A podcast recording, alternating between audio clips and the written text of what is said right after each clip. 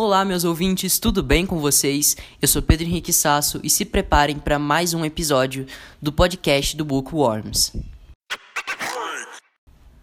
Antes de mais nada, eu queria agradecer a audiência de todos vocês que vêm escutando o podcast Bookworms desde quando ele começou como um trabalho de escola. Muito obrigado mesmo. Bom, hoje nós vamos falar sobre a história e principalmente sobre como é a nossa posição perante a história. Então, pegue seus livros e suas xícaras de chá, pois está começando mais um podcast Bookworm.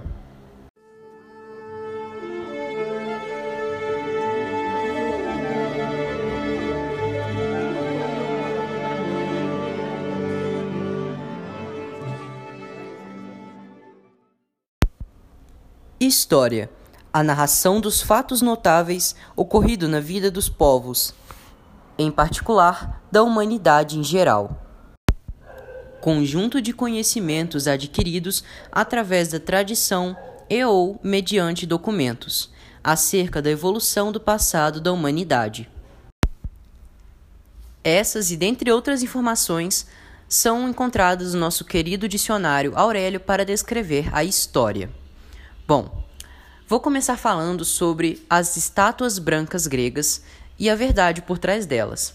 Um tema que já foi abordado lá no canal da BBC, intitulado Como o mito de estátuas brancas gregas surgiu e alimentou a falsa ideia de superioridade. Esse vídeo é super completo, inclusive eu indico que vocês vão lá no canal da BBC e assistam esse vídeo. Ele é excelente. Mas dando uma pincelada aqui bem rápido, feche seus olhos e imagine um templo grego. Bom, agora feche seus olhos novamente e imagine uma estátua grega.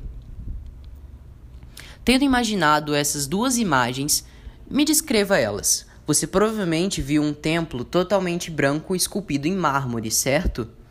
E se eu te falar que não era bem assim? Pois é, a verdade é que os gregos já tinham as, a composição das cores naquela época e eles pintavam seus templos e suas estátuas. Agora, volte a imaginar esse seu templo grego. Imagine ele todo colorido, com cores de azul, vermelho, amarelo e verde. Agora, essa estátua, imagine ela também colorida, com um tom bege para a pele, tom castanho para o cabelo e uma roupa azul.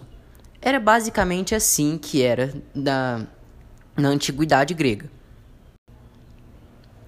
O que aconteceu foi que o que sobrou dessa antiguidade, né, foram estátuas e templos já desbotados, com totalmente brancos, né, sem cores. E foi, foi passada essa ideia de que templos gregos, estátuas gregas eram brancas. Na verdade, até se achavam certos vestígios de cores, só que eles eram apagados porque isso ajudou na ideologia de que a Grécia era monocromática e essa a difusão dessa imagem né, da Grécia monocromática ajudou a sustentar uma ideologia de superioridade, tanto europeia quanto grega. Uma das pessoas que ajudou a sustentar essa ideia foi é bem conhecida. Você deve conhecer ele pelo nome de como é que é mesmo? Ah, é Adolf Hitler, exatamente. Ele ajudou a difundir essa ideia de que templos e estátuas gregas eram brancos, o que ajudou, né, para difundir a imagem da superioridade branca.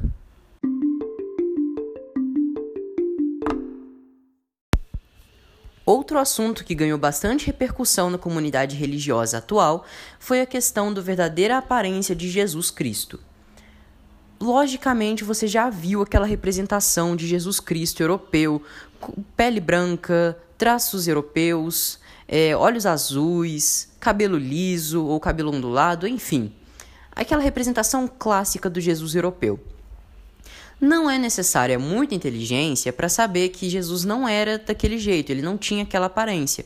Até porque ele veio do Oriente Médio, onde os traços da etnia são completamente diferentes. É, e pesquise agora mesmo no seu celular é, a verdadeira aparência de Jesus.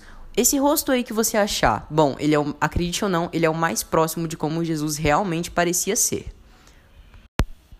O que aconteceu foi que quando o catolicismo e o cristianismo foram difundidos na Europa, foi retratado, logicamente, Jesus sendo branco e europeu, o que também ajudou na superioridade branca na parte religiosa e espiritual.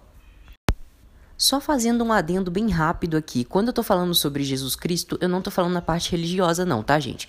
Eu tô falando no ponto de vista histórico, beleza?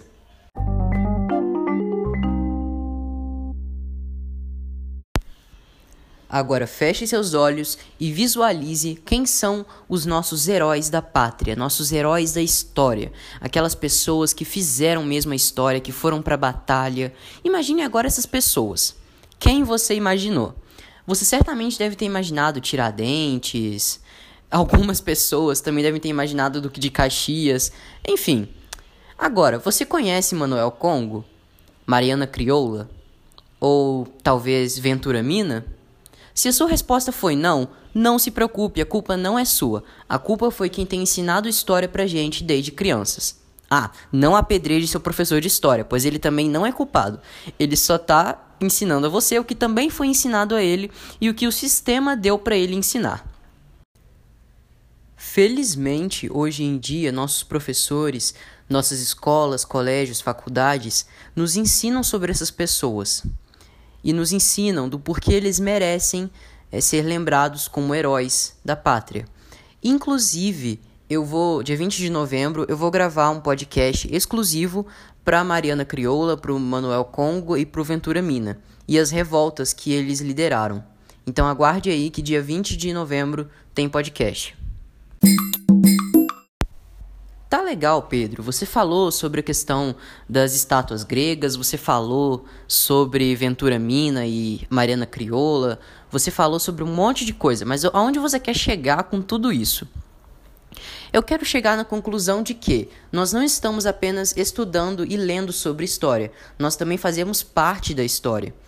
E a gente não tem interferido em nada, a gente tem ouvido várias mentiras, a gente até hoje escuta né, a questão do quem descobriu o Brasil, Pedro Álvares Cabral. Ah, hoje nós até corrigimos essa informação, mas até pouco tempo atrás isso ainda era aceito. E várias outras informações nós ainda aceitamos com muita facilidade.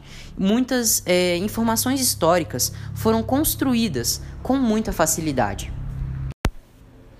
Só que nós temos que pensar que nós também estamos vivendo a história. A história não está apenas no passado, ela está sendo construída. Porque nós não somos apenas descendentes da história. Nós herdamos a história e nós carregamos e nós também construímos a história. Então, sim, cabe a nós corrigir todas as informações que foram construídas e que foram falsificadas ao longo do tempo. Cabe a nós corrigir tudo isso e fazer a história verídica, honrando as pessoas que merecem ser honradas e lembrando das civilizações antigas como elas devem ser lembradas. Então foi isso, esse foi o podcast de hoje. É, espero que tenham gostado e até o próximo podcast. Tchau!